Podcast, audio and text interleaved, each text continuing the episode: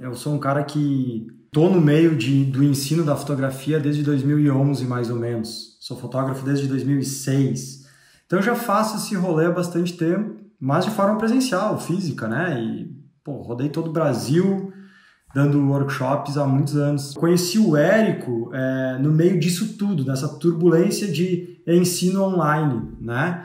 Tipo, será que dá para levar a fotografia para online ou não?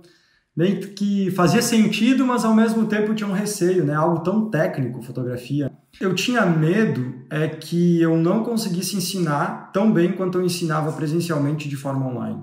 E aí, quando eu resolvi entrar é, no online, eu, eu fui fazer um experimento muito louco, que é botar a GoPro em cima da minha câmera.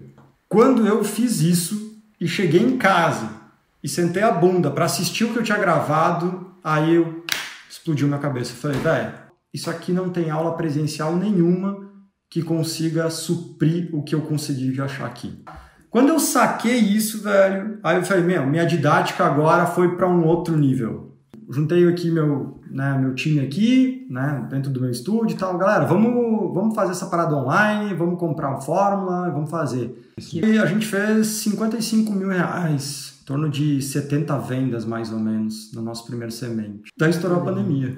Fechou tudo uma semana antes de a gente abrir o carrinho. Eu vou me debruçar em cima dos fotógrafos e vou fazer esses caras salvar a carreira deles enquanto há tempo.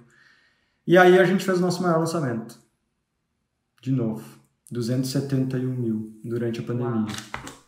Quando a gente começa a transformar as pessoas, o feedback, a transformação, o resultado desses alunos é que não, não param, não fazem que você não pare de escalar. É uma questão de tempo.